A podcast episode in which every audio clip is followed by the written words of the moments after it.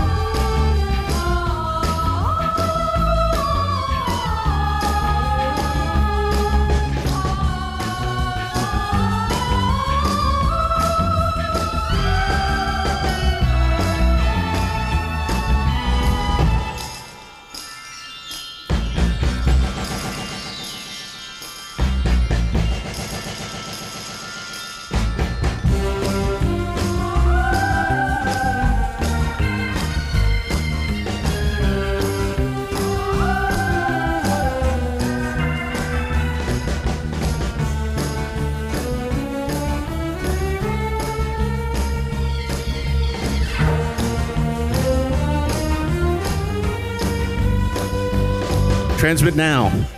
Okay, there we go. Hey, I'm Mark Altman. And we are, and we are The Inglorious Treksperts. Welcome. Welcome.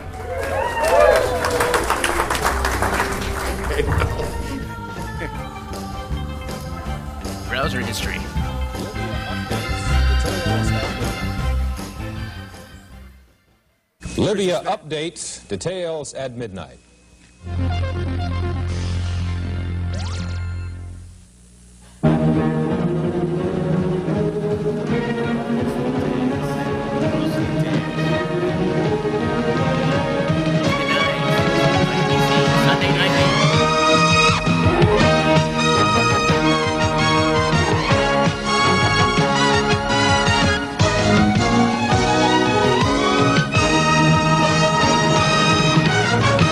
Tonight, an ABC premiere presentation. William Shatner and Leonard Nimoy take off on the Starship Enterprise and encounter the unknown. Spoiler alert. Explainable. Emergency alert. Secure all stations. Systems overloading Hunter. Captain, we've been seized by a tractor beam. Get ready for the unexpected. The ultimate human adventure. Star Trek, the motion picture.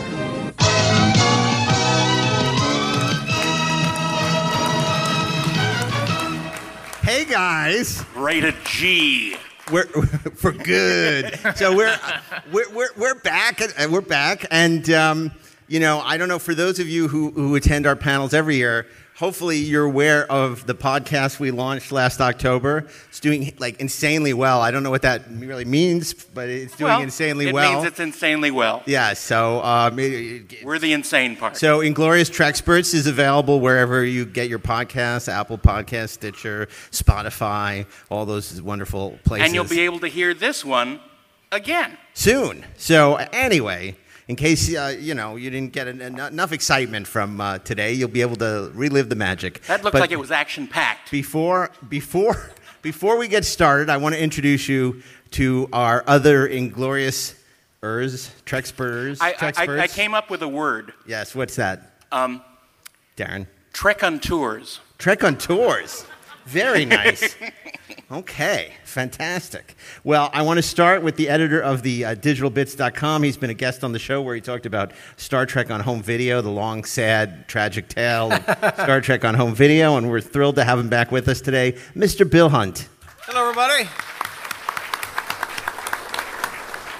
And speaking of on tours, Rankin Tour, Trekking Tour, uh, just uh, he, you know him where he's on loan from the network. We had to pay a steep price to uh, get him over here. He's the uh, editor and, and, and writer and director of Free Enterprise. He also did those fantastic Star Trek Blu-ray special editions uh, on, the, on the Next Generation Enterprise a couple years back. And uh, once again, joining the Treksperts here at San Diego is Mr. Robert Meyer Burnett. Thank you. Um, Mark, I, I just want you to know that my oath of celibacy is on record. So That's a lie, Mr. Walsh. You're a liar, Mr. Walsh. Um, Mr. Sitting next to uh, Ilea over there is uh, he's the writer of uh, Thor, X Men First Class, Terminator, the Sarah Connor Chronicles. God bless you. I was you. practicing that all weekend, and like like uh, in Saturday Night Fever where he's talking to the mirror. And then uh, we also uh, Lore, and uh, he's Ashley Edward Miller. Welcome, Ashley. To quote Socrates, I drank what? and my my my my co-host and and the uh, uh, visual effects supervisor for the Star Trek: The Motion Picture Director's Edition. Uh, he's a, a noted uh, c- conceptual illustrator. He's worked on films like Riddick and, and Westworld Season Two. Mr. Darren Dochterman. Thank you.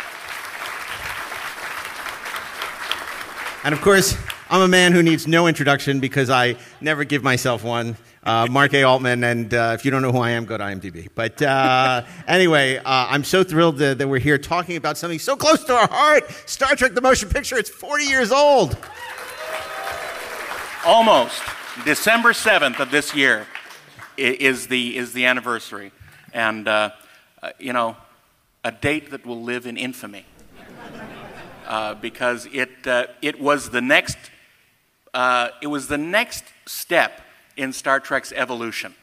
And the story of V'ger becoming something else is the story of Star Trek becoming something else. And that's what we celebrate. Yes, and, and celebrate is the key word.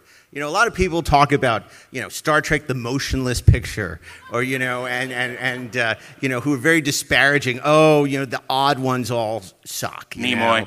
know. Um, but we're here to, uh, you know, we're here to, to praise Caesar, not to bury him. Um, you know, it's been a long time since we delivered a baby. I hope this one's off to a good one. and, uh, you know, we have celebrated for the last year on the show the 40th anniversary of Star Trek. We had uh, Jeff Bond and Lucas Kendall talking about the um, music, the brilliant Jerry Goldsmith score. We've had Dave Fein and Mike Matessino talking about the director's edition. We had Walter Koenig talking about his brilliant book, uh, uh, Chekov's Enterprise, and he, he was super candid. Um, uh, so all year we've been leading up to this, which Right. is you know a distillation of everything we've discussed. And so I want to ask you because again we, we're talking about celebrating the 40th anniversary, and uh, you know not indulging in that kind of.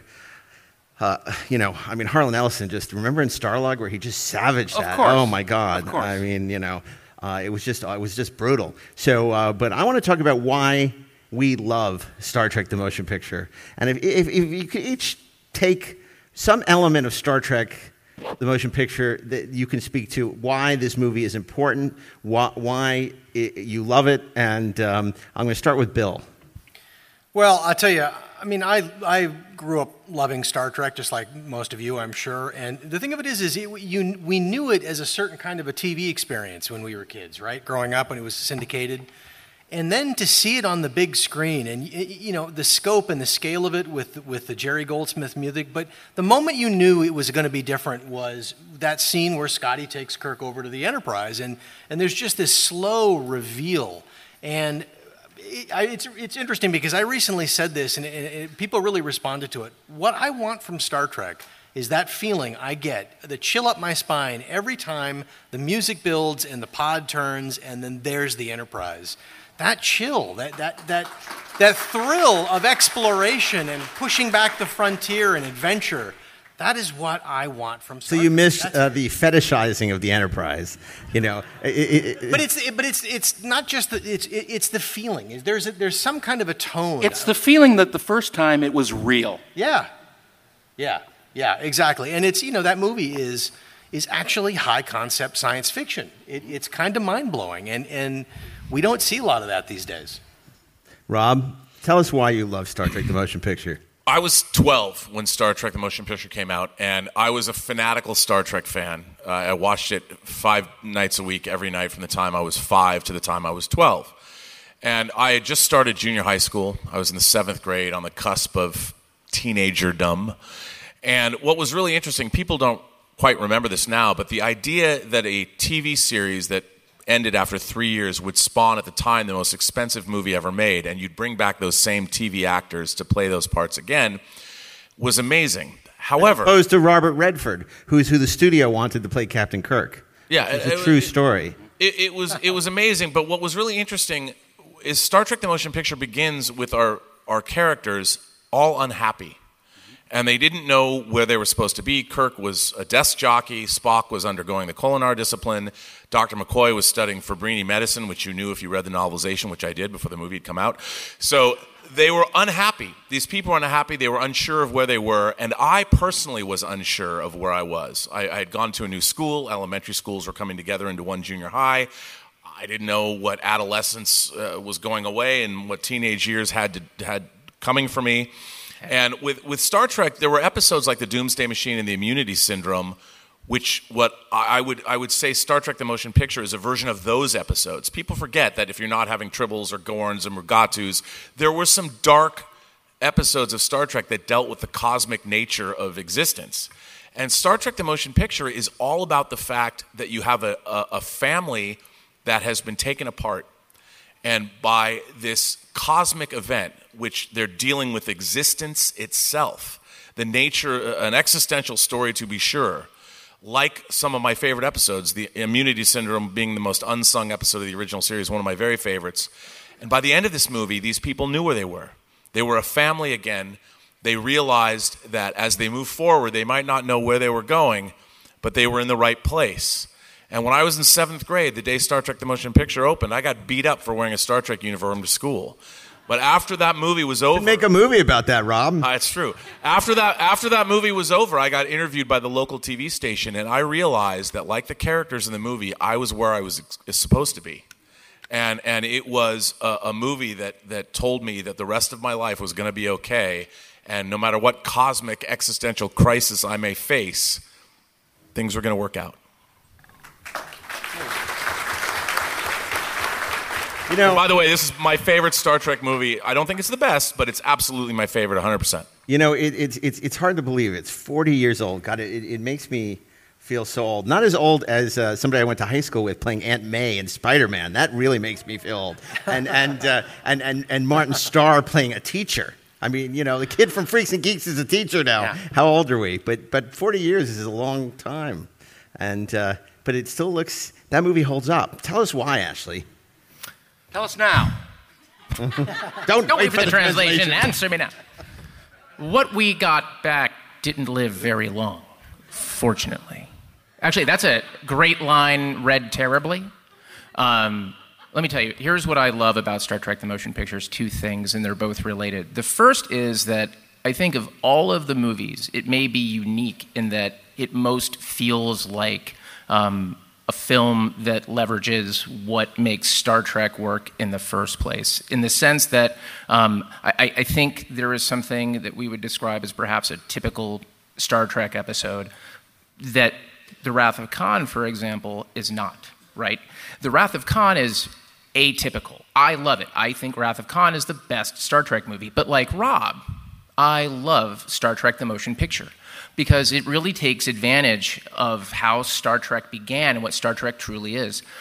The second piece of that is Captain Kirk in this movie because really his journey, his whole conflict is about process versus product, right?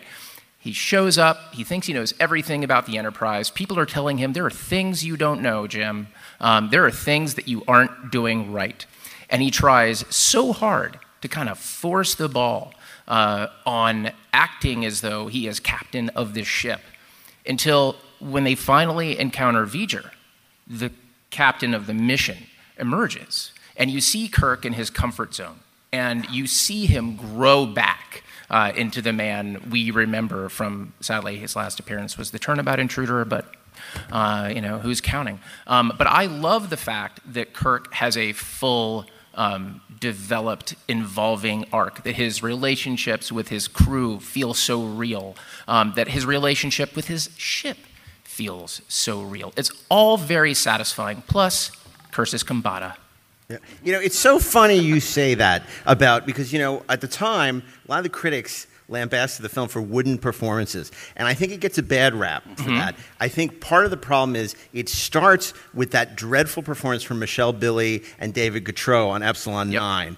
which I think taints the rest of the movie. And this, that was the la- one of the last scenes to be filmed. And Michelle Billy, who's the person on Epsilon 9, was the wife or the girlfriend, or she was a secretary at the time there, assistant. Um, and she was Jon Povill, and she ended up marrying him. But she's not an actor. David Gautreau was the guy they tr- they cast to replace Leonard Nimoy, you know, who's going to play uh, Xon. Xon, who's going to play Spock in Phase Two. They're both awful, and it sets the tone for the movie because you talk about you know what we got back didn't live long, fortunately, which is just one of the worst line readings in the history of cinema. Mhm. Well, Um, that was that was read by Todd Ramsey, the editor. the editor, yeah, right? It was like I was movie. wondering, did they ever actually do anything but the scratch? But if that? you look at Shatner, he's so good in that movie. And they say, oh, it's humorless. It's not humorless. It's not. I mean, the whole thing where he says, you know, I stand corrected. Yeah. And, you know, uh, you're, Yes, it is. Yes, it is. I mean, he's so good. But I think one of the great scenes, not just in this movie, but in the history of Star Trek, is after um, he yells at Decker for countermanding his uh, phaser order,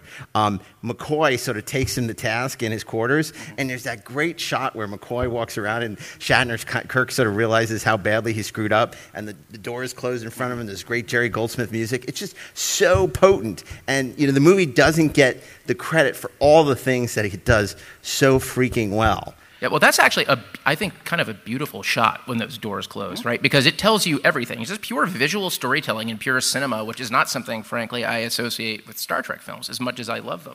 Um, it told us something about his character and his relationship to everybody else. It told us about his emotional state, you know, and that's just one of those things where you know you're in the hands of a director like Robert Wise. Well, th- that's that's one of the things that I uh, got from it. Um, even even when I was I was 12 as well when it came out, and the the grandeur of the movie and the direction is very deft, and it's not fancy.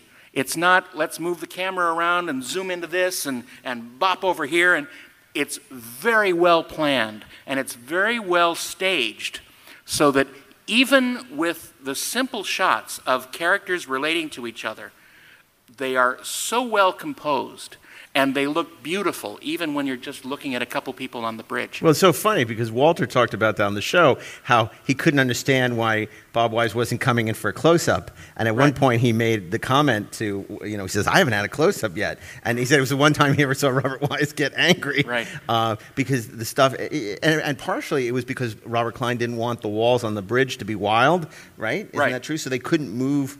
The, so the composition is, is very interesting, the way all that stuff is shot. And I think coming on the heels of Star Wars, and I would argue even films like Moonraker, which came out that Mhm. year, which is also set in space and has all this action and laser fights and globes that are about to destroy the Earth. Um, but that all has a ton of action. Uh, You know, you finally think Star Trek, the motion picture writ large, and it's, you know, 80% of the movie's on the bridge. Well, not only that, but it's th- th- you get a lot of uh, sort of nonverbal acting, just subtle Mhm. little cues and little performance things. That, There's a what? There's one little performance thing that Shatner does right when they're about to uh, leave the dry dock. Yeah. And he's sitting there at at his his command chair, and he's doing little little flicks with his fingers. Yeah. Like he's he's so nervous and excited to get going again. Yep. And it's just this really subtle thing. And if you if you don't see it on the big screen, you kind of miss it. If you see it on TV, it's kind of gone.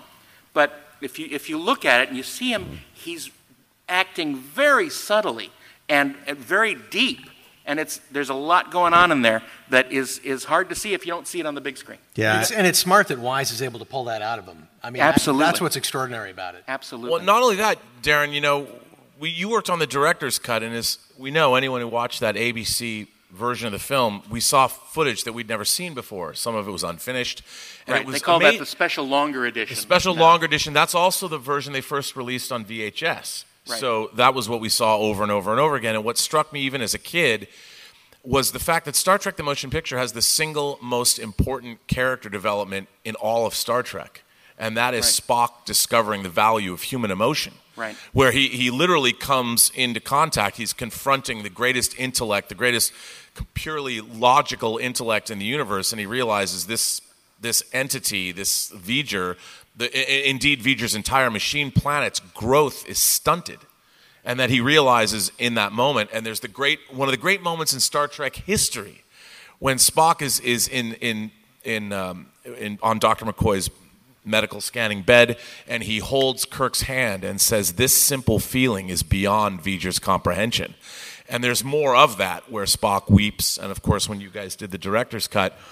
Uh, Director's I just edition. like, throw Director's something- edition, Rob. The I, I hate to because it's not me. just a cut. Yes, the director's edition. But but having this kind of, of incredible character development, you couldn't do that on a TV show of the day. No, you because the, everything had to come back to the way it was when it began.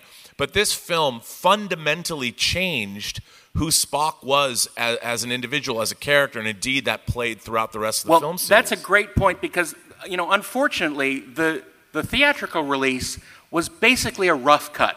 Um, people who know the history of this uh, film know that they were up against amazing pressure to get something released for that December 7th, 1979 date.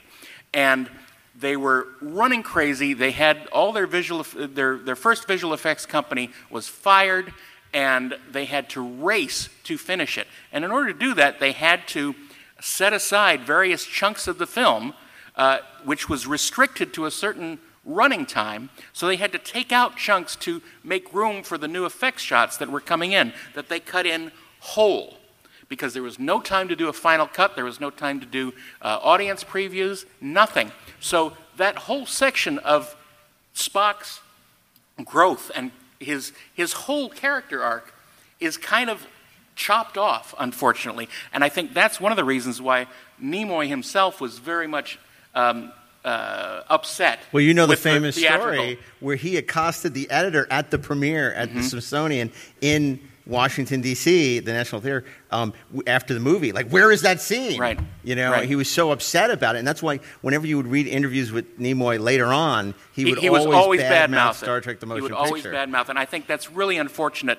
Um, but I, I'm I'm so grateful that uh, uh, Dave Fein and Mike Matessino and I got to work with Robert Wise on the director's edition because all of that great character stuff was able to be put back in intact and work better than ever. And I'm so proud to have been able to do that for that project. And you know, Um, Will, can we see the next clip? ooh, we have a next clip. A clip. We have more clips. Oh, we have a lot. clip We have a lot of clips. Ooh. And you can see them all now. all at once, simultaneously. Oh, let's go straight to the Viewer McDonald's. off. Let's go to McDonald's commercial. Okay. Okay, we'll watch the trailer first. Because one thing that people don't realize is William Shatner, Leonard Nimoy. this is the state of marketing circa 19. This was 1978. I think this is one of the only things that was actually finished by. Uh, This is the original wormhole effect. well, th- this was actually finished by uh, Bob Abel. The human adventure is just beginning. Not in the film. Thankfully. William Shatner Take us out. is Captain James T. Kirk. Leonard Nimoy is Mr. Spock. DeForest Kelley is Dr. Leonard Bones McCoy. James Doohan is Lieutenant Commander Montgomery Scott. George Takei is Lieutenant Commander Sulu. Majel Barrett is Dr. Christine Chapel. Walter Koenig is Lieutenant Pavel Chekov. Nichelle Nichols is Lieutenant Commander Uhura.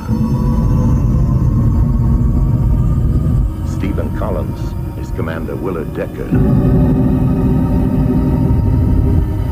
Persis Khambatta is Lieutenant Ilia.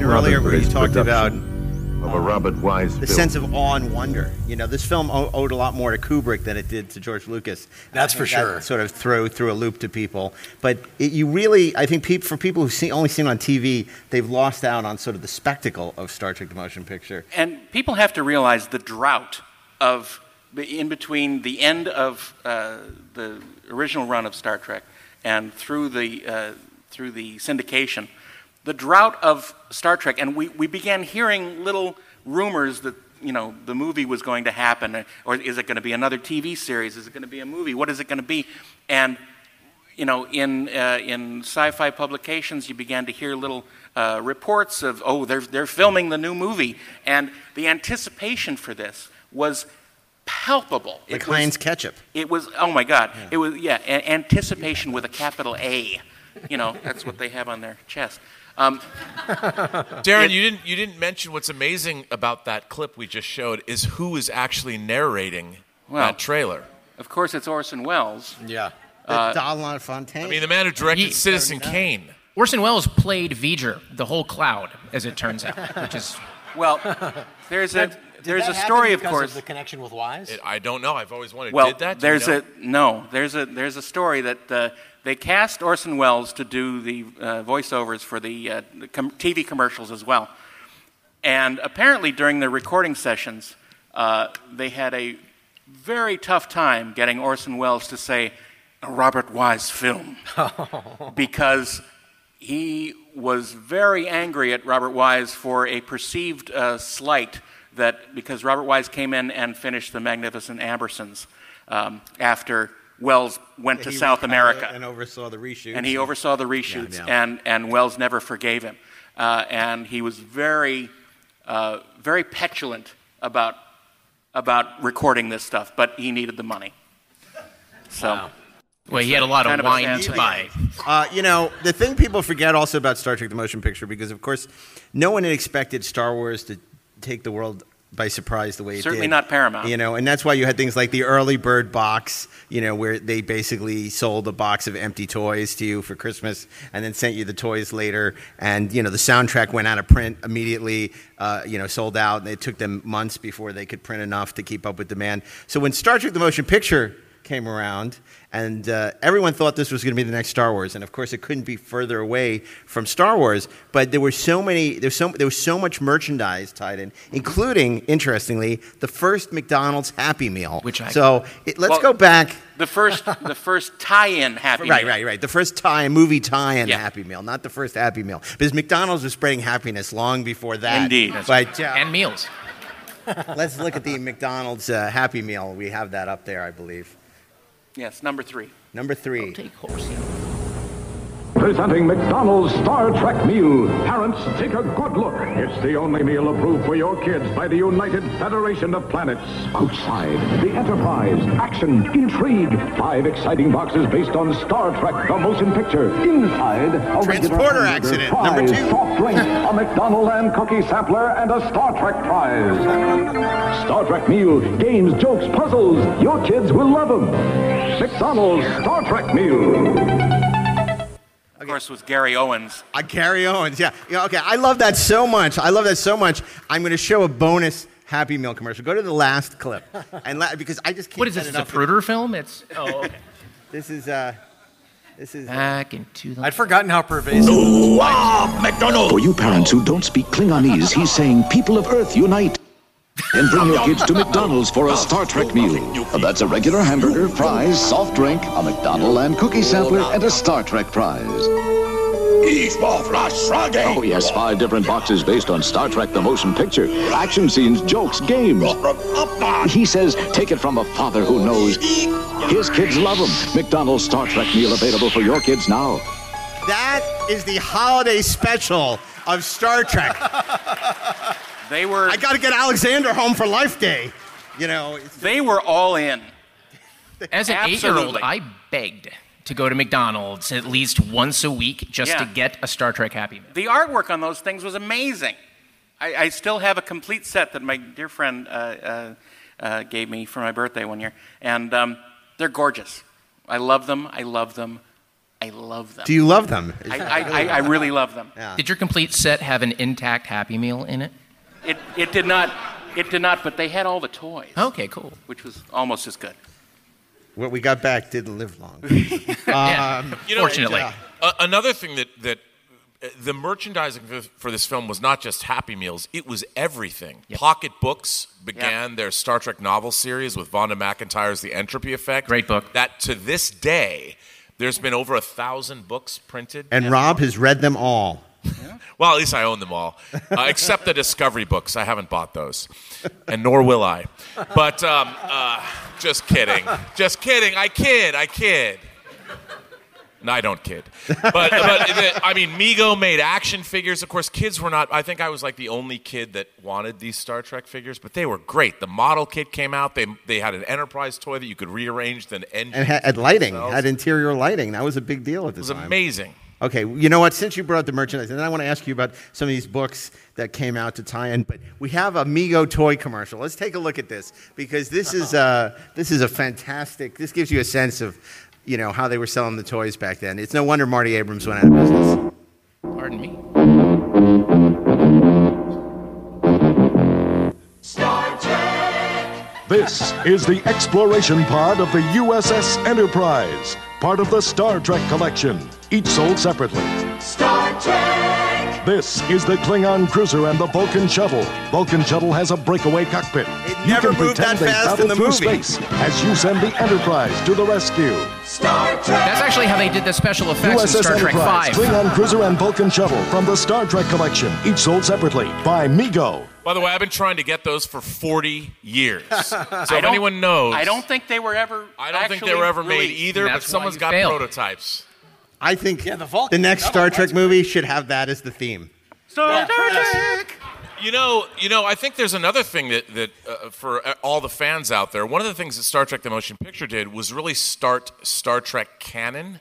The same way that the Menagerie, which showed us the first pilot, The Cage, gave us an 11 year history of Star Trek, this leapt forward canonically in the Star Trek universe. So suddenly, you had this intervening time. We didn't know was were they going to go on another five mission, what five year mission? What happened at the end of the first five year mission? Why was Kirk an admiral and a desk jockey? So there was all of this canonical information that was being imparted also in the novelization, which that also had never happened before in a pop culture franchise.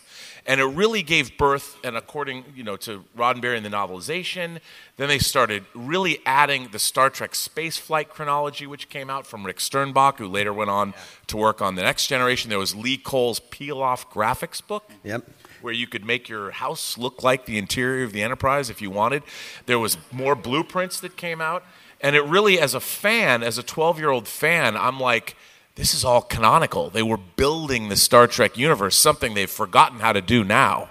But they certainly Let me knew how to stop you it. there, Rob, before you get uh, yourself into trouble again. Um, I just want to say that I was very remiss because you made me. re- You know, I mentioned all the great podcasts we've done on Star Trek 40, but the probably the best podcast we did on Star Trek 40, maybe the best podcast we've ever done, is um, Star Trek: The Novelization, in which Darren Dochterman read excerpts from the Star Trek: The Motion Picture novelization. Now, if you haven't read this book, you owe it to yourself, or at least listen to the podcast. It is cuckoo for Cocoa Puffs. it is insane. You know, basically, Roddenberry was given $400,000 to write the novelization, and he could write whatever he wanted. So, you know, basically, um, Captain Kirk thanks his love coach. Uh, right uh, in, in the book, um, they talk about the new humans. Everyone's having sex in this. Yeah. book. Right. The- and, Which and- is and- canonical now. and and then there's a communicator inside people's heads, and um, It, it, but it's so crazy. And Darren read reread all the parts, and it Right. was it was fantastic. I thought I could do it. and, and, and so I strongly recommend the novelization is its own unique thing because here you have the creator of the series. You know, it's not like when George Lucas, you know, wrote Star Wars where it was really Alan Dean Foster. It was It was- uh, it was really it was Gene Roddenberry. Roddenberry, and you could tell if you had any doubts that Yeah. Gene I Roddenberry wrote this book. Read that book before I saw the movie, so I had read Roddenberry's description of the "What We Got Back Didn't Live Long," fortunately. But in the book, it was terrifying Horrifying. and visceral and awful. Right. So that when we got to that scene, like I couldn't bear to watch. So I like I watched it like this. It took me 20 years to see that scene. But you know, you also find out who that was supposed to be. Right. That was Admiral Nogura's aide, who Kirk was having an affair with. That's why he's so broken up about. Right. He can't even look at it because this is like his girlfriend who's just been, just, you know, mangled in this horrible transporter accident. Turned accident. inside out. Inside out. inside out. It's awful. So um, we got to look at another Mego commercial because these things are, the- the- you know, where else are you going to see this stuff? I- This is the bridge. This is the bridge. this is the bridge. Yeah, this is the bridge. This is the command center of the USS Enterprise from the Star Trek collection. Assembly required. Hey, look, there's Captain Kirk and Commander Decker and Officer Ilia. There's also the Vulcan shuttle with docking port. You can put in Scotty, and Spock, and Dr. McCoy. Bridge, shuttle, and action figures each sold separately. Wow, the crew goes back and forth. Vulcan shuttle, USS Enterprise bridge, and figures all sold separately by Mego. Did they ever sell that? They No. never made that Vulcan They never. shuttle. They never actually. 'Cause wow! Ever ever That did was it. I've looked, Bill. I've looked. that's crazy. So, so um, look, we love Star Trek: The Motion Picture, and- one of the questions I think we asked, we get asked a lot, is, um, you know, that director's edition that they did on DVD was so spectacular. Is anything going to happen? I think even when we announced this panel, people were saying, "Oh, maybe something's going to be announced at this panel about the Star Trek director's edition in 4K." And you know, I know that there are plans afoot to uh, screen Star Trek: The Motion Picture for the 40th anniversary, but that's going to be the uh, original uh, theatrical version. Um, and I guess they'll announce that in Vegas. I won't talk about that, even Right. though I know the details. Right. And um, but uh, but I do have somebody here who uh, was one of the producers who worked very closely with Robert Wise. Um, he's been a guest on the show before, and he has an announcement he'd like to share with you. So if Dave Fein will come on up, uh, and or actually, you can go right to the microphone right there, and. Um, tell us, tell us the. You come with news. Well, it's not that exciting, but still. By the way, Mark, uh, love that shirt. Uh, who's your tailor? Ah, thank you. I appreciate that. anyway. 406. 408. Okay. Um, I was actually going to say that, that there was something that was announced that is not going to happen. There was something that was, um, a lot of people came to me and said, because someone heard that there was a, as a matter of fact, I read it on, on Bill's site, that there was a, um, a Blu ray announced of the theatrical edition as a digibook. And that was just a placeholder. It wasn't supposed to be in there. And that project isn't something that is scheduled to happen. They were putting it in place, and so many people asked me, so I wanted to make a statement about that. Additionally, I can now say to everybody that we're in talks with Paramount about finally doing the director's edition in 4K and finally having it uh, finished. We don't have a deal yet, but for the first time in so many years, we're really having talks, and it's it looks like it's going to happen. So I'm excited about it, and it's it means so much because 20 years ago we gave you a gift of the film was finished, and it was such a gift for Bob you know, that, that his film was finally complete after all those years. And then it went away. And, you know, I've been trying to get it to happen, and you guys deserve it, and they know it. And they really are, pre- are working with us to make this happen. And I got to tell you guys, Bob would absolutely be thrilled at the job you're doing today. Thanks so much for all you're doing for Star Trek and for everybody else. For Well, someone has to. Yeah. Uh, That's th- cool thank you, news. Dave. That's great news. We're so excited about the potential, and we, Yes. everyone should keep the um, the pressure on, so this doesn't, you know, to make sure that this actually does happen. Yeah. Here- Um, yeah, here's the thing. Like, so Paramount wants to do this. What they're nervous about is if they do it and spend the money to do it right, are you guys going to be there to buy it? And when it and when it becomes available for sale, you can't go. Oh, I'm going to wait until Black Friday and get it for fourteen dollars. When it, if they decide to do it and they announce it and it goes up for pre-order, you guys got to. You guys got to step up and pre-order it because the more of you who do that, the more this kind of thing can happen. Here's why it's worth your valuable time and money. Okay, I'm going to tell you why you should be excited to watch this movie. Not just because you know we all love it and we have nostalgia for it and it looks great and the new effects are awesome. Um, it is truly, you know, a film that deserves the title, the motion picture. Um, I think that the director's edition, the pacing is so much better. Um, so much of the scene construction is so much better. Things are so much. Anything that I think somebody might have had a valid criticism of that theatrical cut, um, I think just evaporates. And what is truly special about this director's edition is how the emotion of these characters comes through. You know, Rob touched on the scene where Spock says, you know, this simple feeling is beyond V'ger. What what Rob is leaving out is it is this it's this fully realized moment where you understand that Spock is weeping for V'ger because V'ger is incapable of empathy. He himself feels empathy for the first time, and it's an awakening. And, right.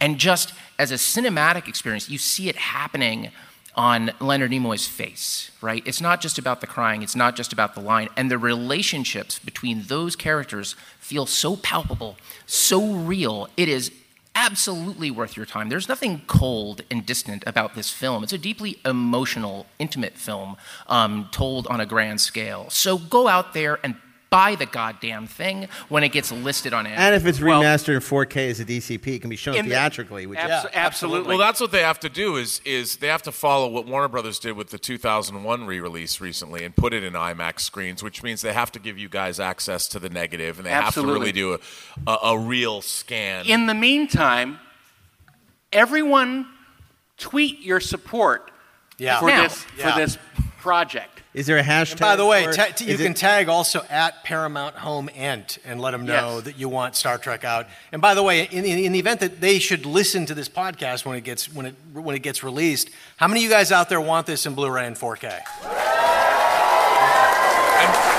By the way, if I might suggest, write to Jim Gianopulos, who is the head of hmm? Paramount. Write him a very respectful, very, very, very nice letter. Don't make it long, but on the outside of the letter, you've got to mail it to him and write personal and confidential on the letter. Make sure it's nice and, and suggest to him they follow what Warner Brothers did with 2001 theatrically. It could be an IMAX release and it would cover the costs of the restoration. And, And then once cost that's done, we can get on with Star Trek Five.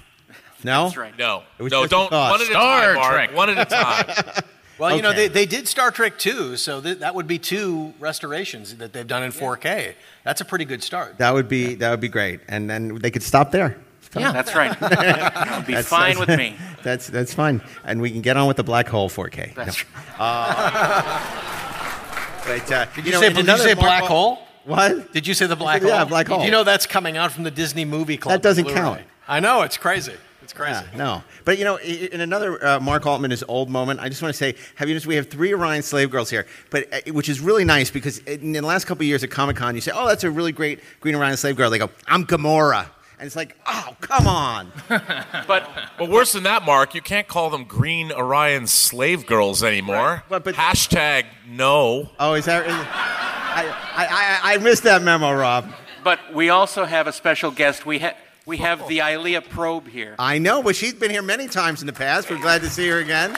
It's fantastic. But I just want to remind you that that thing in another form is what killed Ilia. But you know, Christine Chapel knew a lot about her past. She did. even though they had never met before. well, I'm sure they did. Oh, you know what took me 40 years to figure out? So I was just recently rewatching the movie, and when Chekov gets burned and he screams for the first time in his Star Trek movie career, I think he does it like every film. Um, he's getting treated for the burn, and Ilia's like, you know, I can Let me take help. can away his stop his pain. pain. And it took me 40 years to figure out, oh, she's a Deltan, and that's why he's not feeling pain. He feels really good right now, like in ways that maybe he doesn't want to talk about in a movie that's rated G.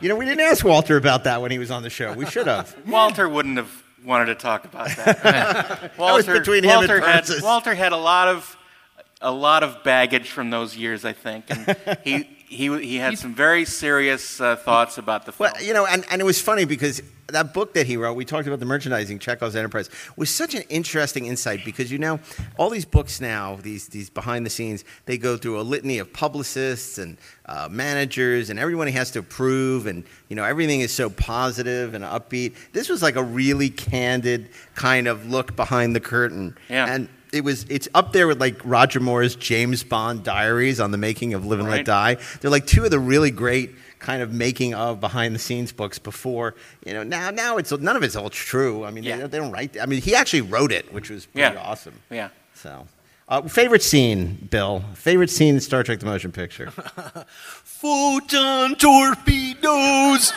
away! I can't. I smile every time I see that. i don't think that was their intention No. okay rob burnett favorite Well, I, I talked about it earlier, but that scene when when uh, Spock holds Kirk Kirk's hand and says, "This simple feeling is is beyond V'ger's comprehension." ashley e miller I would have said that one, but I'm also going to nominate Dr. McCoy's first appearance when he looks like he was Yeah. kidnapped from a caveman disco and he's really mad. he's like at plato's retreat what are you doing right? Your revered Admiral Nogura. And he, he had the he had the headpiece to the staff of Ra on his necklace. but take looking to, in back the wrong Tukadam for the hebrew god whose ark this is Oh, my turn. Um, look, I know a lot of a lot of people. I, I have a litmus test, uh, and it is. So, what do you think of Scotty's tour around the Enterprise with Kirk in the in the travel pod? And if they say, "Oh, it goes on so long," then I don't talk to them anymore. because that scene wrong thinking will be punished. Exactly. that scene is so wonderful to someone who had just seen it on TV. I, I, I mentioned when when uh, uh, Bill was talking about it earlier. It's the first time that Star Trek became real. Yeah. It it it was completely convincing. It was it it still brings a, a lump to my throat, and it's so beautiful. And the the look in Shatner's eyes when he's looking at a blue screen, um, but his acting there is so you know when, when he does that little. The, the little dip down so you can see the whole enterprise. It's so beautiful, and you can see the devotion and the love that Kirk has for his home. Darren, there's and, and the there's- look he shares with with Doohan. Yeah, too, there's is that so- moment. There's that. It was one of the greatest Shatner acting moments ever when he, he- he- when Scotty looks at him and he does that thing with his face, just like wow. You know, it's that little subtle moment where you realize that uh, that's when I, as a kid, I was I felt exactly the same way he did. Yep. Watching that flight around the Enterprise, and I, I, I mean, that still. And it's never looked more beautiful, the ship. No. And that piece of music too. The uh, it's just it's it's just stunning. Stunning. I've always said, you know, it's not, you know, is it too long? It's not long enough. It's not long enough. you I would I would watch two hours of that. uh, you know, my, my scene, the overture. No, I, lo- I love the overture. You know, it was the second to last movie to have an overture. Mhm. Uh, the Black Hole, infamously being the last. But you know, Two weeks a- later. a- any scene with Jerry Goldsmith's music, i i it's just brilliant. Dry dock, everything. I mean, I mentioned how much I love that scene with Shatner. I love the scene in the um, the the wreck deck. Uh, you know, I love the fact that the ship was teeming with life. Yeah. That uh, you know, when the shuttle pod docks, there's a sense that there's this huge ship and there's all these people moving around it, and Captain Kirk can get lost in it Yeah. because it, it was the last movie where there was really. You said it. It's a motion picture, and it Mhm. felt epic and, and big and The and world real. felt the world felt real. big. The world felt really big. You know, Mark, another thing, it, it really established the relationship between the impulse engines and the warp drive, which is something I never understood. I watched Star Trek episodes a million times. I'm like, I don't get where they are. Where's engineering? And they show you in this movie. And I, they did it with forced perspective, and they did it with little people. And I That's loved true. it so much. And how great is it that the Enterprise? Yes, we saw it the first six times. Thank you. um, and um, we have the next panel here too. Yeah, we're- we're the next panel, we're- so- so um, okay. anyway, the the point being that the Enterprise engine room was also not a Budweiser plant. It was a really cool set. Um, and it's great. But anyway, we're so appreciative that you would all come out here today to celebrate great news from Dave Fein and his team. I'm, I'm excited that so many people came to see us here today. Yeah, And I hope that that. You can listen to Inglorious every week on Saturdays on any Wh- where you wherever you get your podcast, just search Inglorious Treksperts. Thank and you there for we your are. support all year. If you want, we'll be back for 4:30 movie in two minutes. Thank, you. very much. And everybody get out on social media and, and promote this movie, this re, this remaster.